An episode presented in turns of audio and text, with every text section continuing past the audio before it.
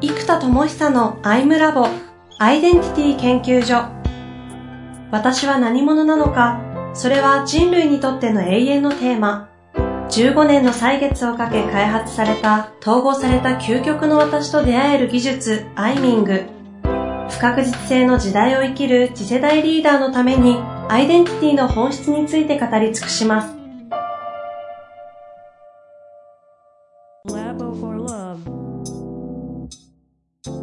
こんにちは、遠藤和樹です。生田智久のアイムラボアイデンティティ研究所。生田さん本日もよろしくお願いいたします。はい、えー、よろしくお願いします。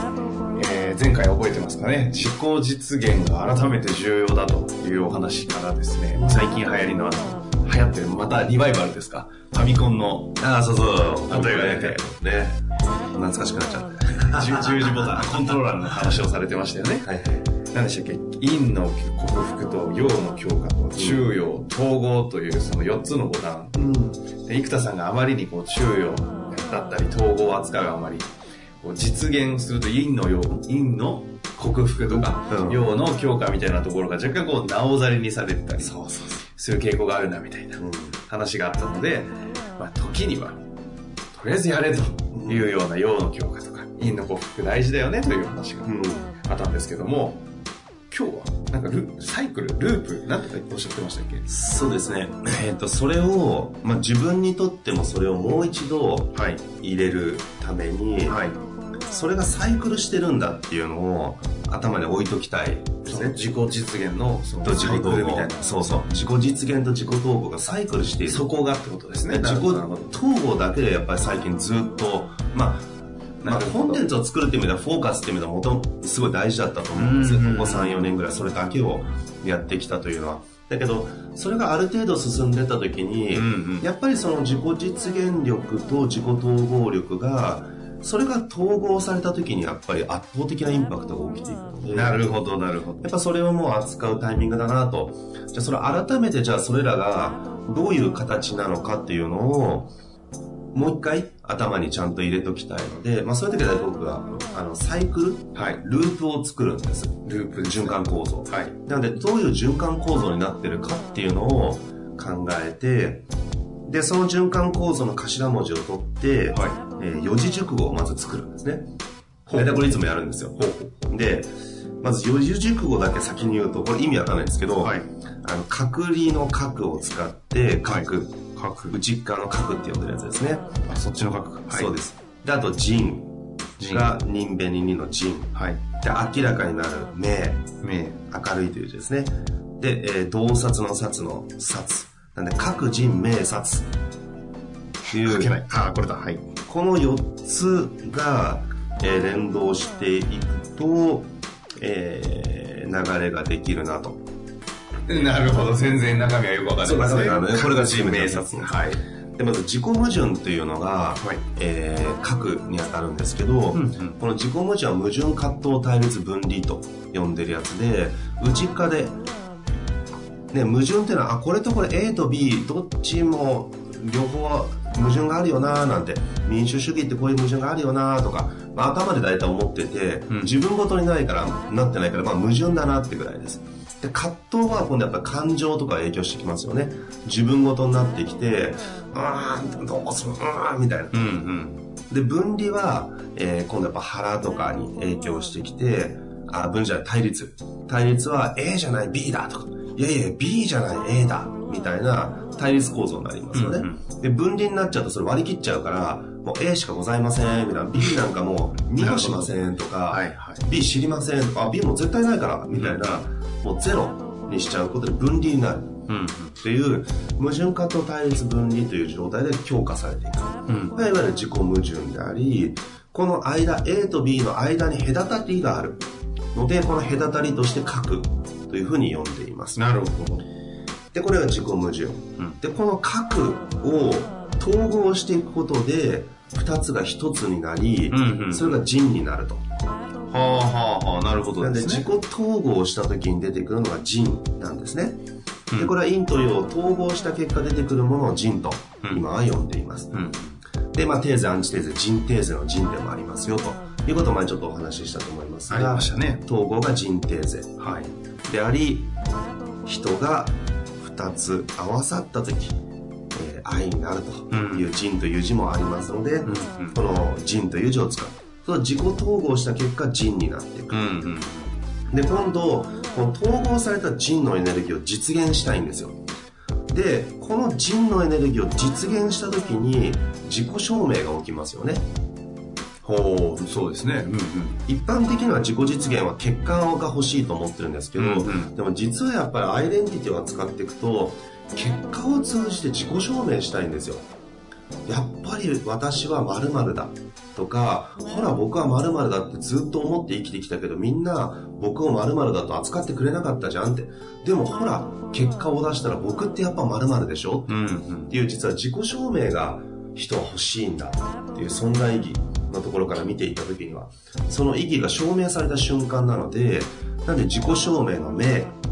という字を使う。で、これは内側の世界が目に見えないところが、外に出て明らかになるという意味もあるので、名の字を使ったと。うん、自己証明の小の字の方だと、なんかあんまエネルギーが上がんない。証明の小だと、なんか、なんか、証明しなきゃみたいな、ちょっとなんか、証明が目的になってる感じがするから、まあ、明るい感じの字の方が好きだから、命にしました、はい。あと、この後の、殺っていう字と繋がると、名察っていう言葉になるから、まあ、名察ってね、ご明察みたいな言葉でもともとあるわけだから、えー、まあ、明察って言葉につながるようにこっちは明明字を使いました。なるほどですね。で今度明らかになった時にこれを俯瞰するわけですよ。俯瞰してあどうなってるのかなとか。で俯瞰した時に人間関係だったら俯瞰して察するっていうことが必要ですね。人の状態を察すること、うん、でもう一個は俯瞰した時に論理の世界だったら洞察すること。つまり殺ということがすごく大事であると。でこの殺は自己観察なんですね。俯瞰して自らを観察する。なるほどで自分のことも観察するし、うん、人のことも察するし何が鍵で何が問題で何が真の核なのかを洞察するでこの洞察の殺でそこの察するところで掴んだらそこからぐーっと発掘していくわけですよ。うんうん、自分を掘り下げていく。うん、で、ぐーっと掘り下げていくと、深いところに隠れたまた核が見つかっていくんです。なので、発掘することで自己矛盾の核を見つけていき、その核を統合することで自己統合の人となり、その人を実現することで自己証明の名となり、そしてこの名の状態を俯瞰することで自己観察の殺となる。そしてこの殺があるからそこを発掘して、自己矛盾の核を見つけていく。はあというループだそうなんです。ほうほうほう。これ今までやってきたコンテンツを全部統合してくれて説明してもらった感じですね。そう。で実はこの自己実現のコンテンツが世の中すごく多いんですけど、うんうんうん、最近やっぱりブームなのがこの、まあ、瞑想に代表されるような、はいはい、やっぱ心を鎮めていくまあ、俯瞰と自己観察のあたりだなって気はするんですよ。うん。つまり外で起きてることは内的な何かを起こしているから、それを沈めていったり、内なる世界を平和にしていくこと。もしくはそこに、ああ、なんかこういうことやっちゃう自分いるなみたいなこう見つけていく。で、これやっぱ自己観察系がすごくブームな感じはすごく感じてます。なるほど。自然の中で本当の自分を取り戻すうんうんということでこれがぐるぐるループしているほうでそうなると何が実は大事かっていうとまずは自己観察から始まっていくので、うんうん、自分をよくよく観察しましょうってことがそうなんですね。でえー、っとだけどやっぱりネガティブ核って基本的にネガティブな状態になりやすいです、はい、えー、矛盾化と対立分分離なのでちかというと陰になりますね。核が陰で人が陽になる。で名が動的なものなので陽、うん、で殺が性的なものなので陰。なるほど、ということでこの架空の部分が陰になるんですが実はこれがもう葛藤資源であると葛藤資源もう核は資源であると多分プルトニウムとか撃つんだと思うんの核融合ね。なる、そう捉えますか。うん。だってこの2つが統合されたら、ブーンと人のエネルギーになる原材料なんですよ。確かに。だから実は私たちが人生で生きてくる中、もしくは実行、今からしようとする中で起きてくる矛盾葛藤対立分離という4つの核そのものが実は強力な人の資源である。核融合の資源ともよく言うから、うんうん、まあ、あのコアの核っていう字とねこの隔たるという核は音が一緒だから、うん、まあ、核融合するための核資源であると、うん、ほう面白いですね、まあ、ちょっと日本だとねこの核っていう言葉を扱うこと自体が今いろんな感情とかね、ね、感じる方がいらっしゃるかもしれないですがこれはちょっとあの純粋な物理的な核融合みたいな言葉でちょっと捉えていただけるとありがたいなとは思います。なのでこの核資源を見つけて発掘してその核資源を統合することで人エネルギーがボーンと出てくるということなんでそのエネルギーと自己実現力が重なった時に明るい光がボーンと出ていく。でもそれ明るすぎて実は洞察したり観察することが難しくなるんですよ。やっぱり何かがうまくいけばチヤホヤされるし結果も出ているから、まあ、何も困らない、うん、困らない時ってやっぱり観察しないんですね人ってまあ、困った時に何がこれやってんだろうとかみんな思うんですけどうまくいって順風満帆の時ってあもうどんどんやっちゃおうぜみたいな。もう決めれば決めるだけうまくいく。その時こそ実は自己観察が大事です、うんうん、そのエネルギーの中に隠れてる核をもし見つけることができたらそれは多くの人が見逃す核なんですよ。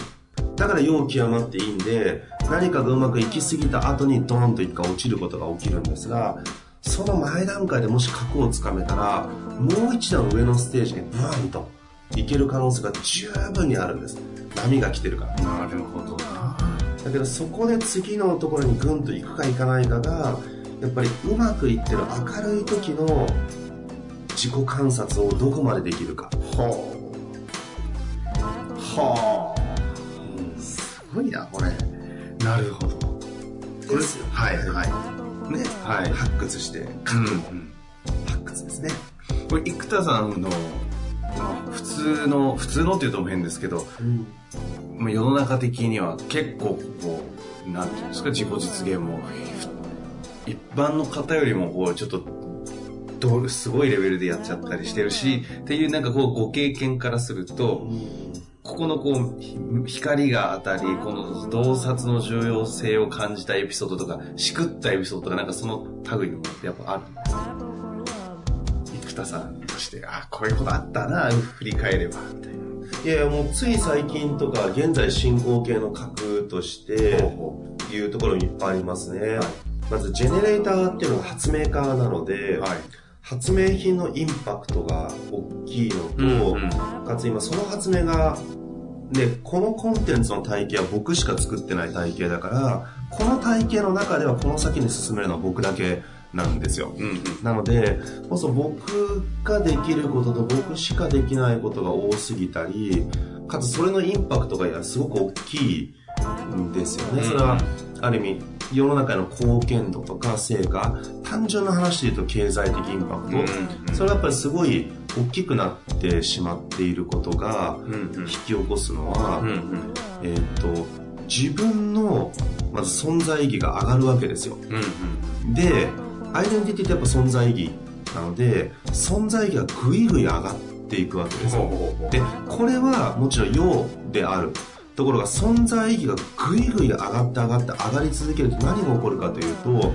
自分の時間とか自分の集中力によって起こせる人への貢献。例えばそれこそ僕がアイミングを本気で経営者の方にマンツーマンで2時間やったら、うんうん、まあ本当に下手するとねあの経済インパクトで億単位が今、まあ、実際起きてるじゃないですか、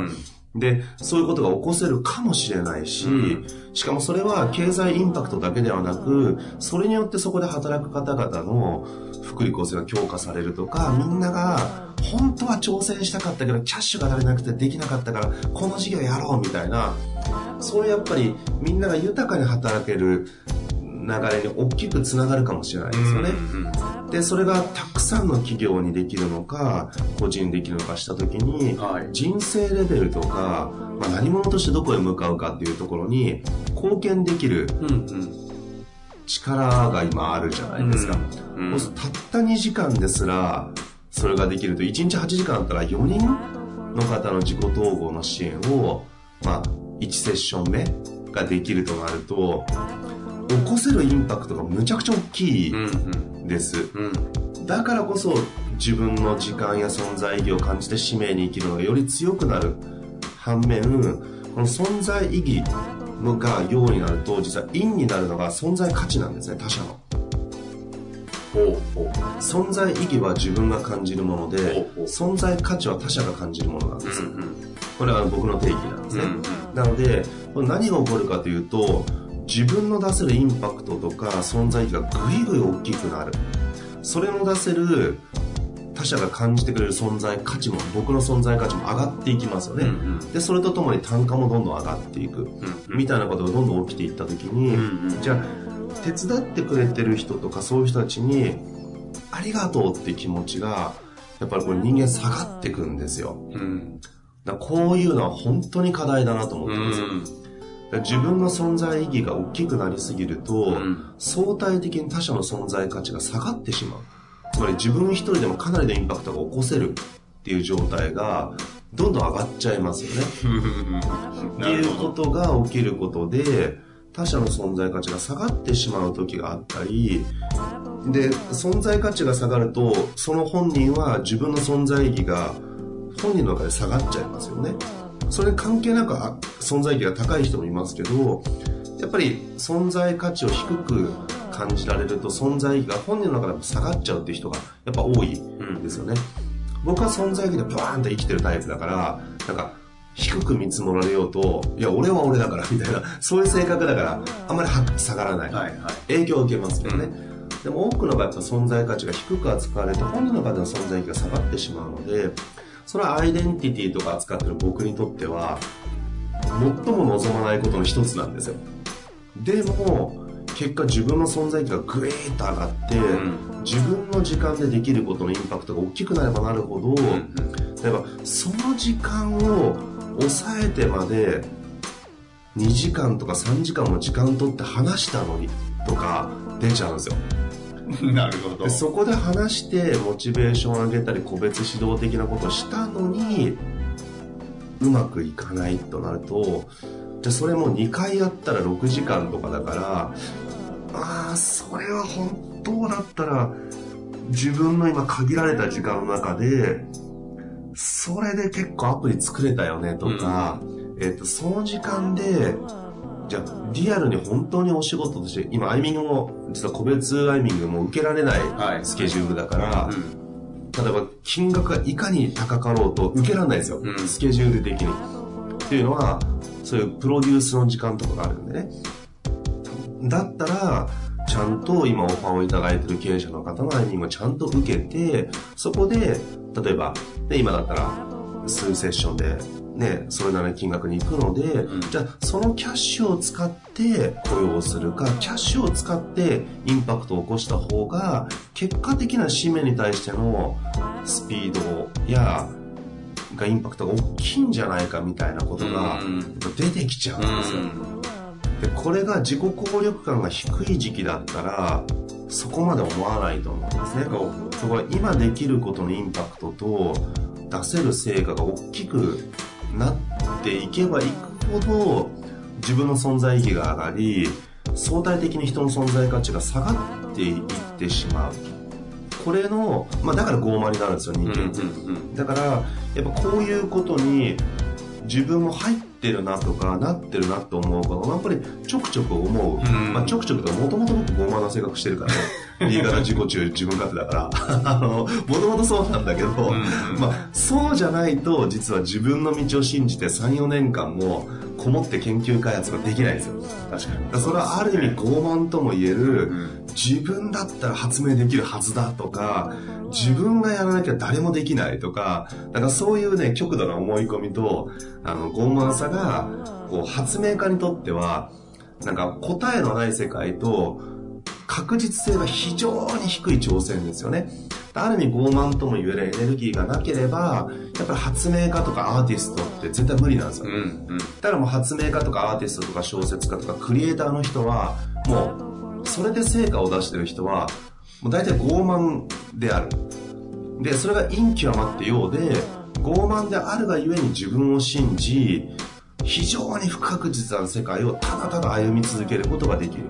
それぐらい社会から認められなかろうと、誰からも称賛されなかろうと、ひたすらやり続けるだけの傲慢とも言える自信がない限り、やっぱりいけないなってよく思うんです。うん、だからそれが陰極まってようで天才性の要素になる。その反面もちろんそれが単純に陰極まって極陰みたいな陰をすごい起こしてる です。なるほどね。うんうん。やっぱりそれは発明家という孤力が非常に強いコアロールであるがゆえの存在意義の強さに対してやっぱりこう他者の存在価値の重要性みたいなものが、えー、結果に対して下がっていってしまうことがやっぱり起きてくるのでこの辺りはやっぱり非常に僕も最近自分の中で大きな核だなと思ってうーんっていうこううーんとずっとうなりながら自分の起こしてることをちょっと見てる観察ですかね。なるほどですね。今日のお話って各人名殺の話でしたけども、うん、私お伺いしたのはその生田さんが起きるそのエピソードとしての名察どんな感じっていう話でしたけど、うんまさに今お話しされて存在意義も上がり価値が相対的に下がるっていうのを光が当たったがゆえに観察して言えた言葉がそれなわけです、ね、そうです。だから人としてはジェネレーターという統合された軸がブワーンと言ってどんどん実現起きてますよね。でどんどんいろんなところで成果が出てきたり、まあ、それなりに注目され始めたりって名が起き始める。でここでイエーイって多分やってったらなんかねイエーイってやってなんかねどっかでまたね大こけする。はいはい。まあまあ、そうでしょうね。うん。で、この時になんかやっぱ自己観察。まあこれは今自分のコンテンツでもあるから癖でやっちゃう。うんうん。やった時やっぱ核を見つけますよね。それが存在意義と存在価値ということの矛盾ですよね。うん、なんで、これは存在意義、アイデンティティを扱う人全ての起きる葛藤だと思います。自分の存在意義がブーンと高まった瞬間に、えー、相対性じゃない世界でやってきたはず自分がこうだっていうのをやったはずなのにそれによって起きる存在意義と存在価値が統合が難しくなってくる。他者のっていう苦しみ。これ存在意義が相当高くならない限り起きないです。そうじゃない限りはあのつながっていく、うんうん、でも自分の使命とかできることみたいなのが特にこう強くなった時にね飲む時間もいいけどいやだったらその人にアイミングした方が、その人の人生に圧倒的に貢献できるんですよ。飲んだら楽しいけど。そうするとじゃあ、僕と飲むんだったら他の人と飲んで楽しんでくれみたいな。はい、で僕はせっかくだったら、その人の人生に貢献できる時間の使い方をした方が双方にとって価値だなっていうふうに感じてしまうから、うん、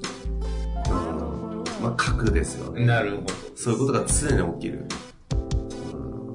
先陣切ってアイデンティティを扱っている生田さんは今そういう核が見つかり、その点においては葛藤があるわけですね。うん、そうなんです。なるほど。最後にここのテーマにおいて、なんか言うことと、その次回どんなお話をしようっていうのがもしあれば。うん、そうですね。これも実際に、えっ、と、自己統合と自己実現が大事だって気づいた時に、各人名察というこういうループ構造を作りますよね。で、特に自己実現において、自分がどのループを一番フォーカスしているのかという、フォーカスループって今呼んでるんですけども、うんうん、どのフォループに今フォーカスが入ってるのかっていう循環構造をちゃんと意識に置いてるかどうかが自己実現力において圧倒的に重要なんですなるほどで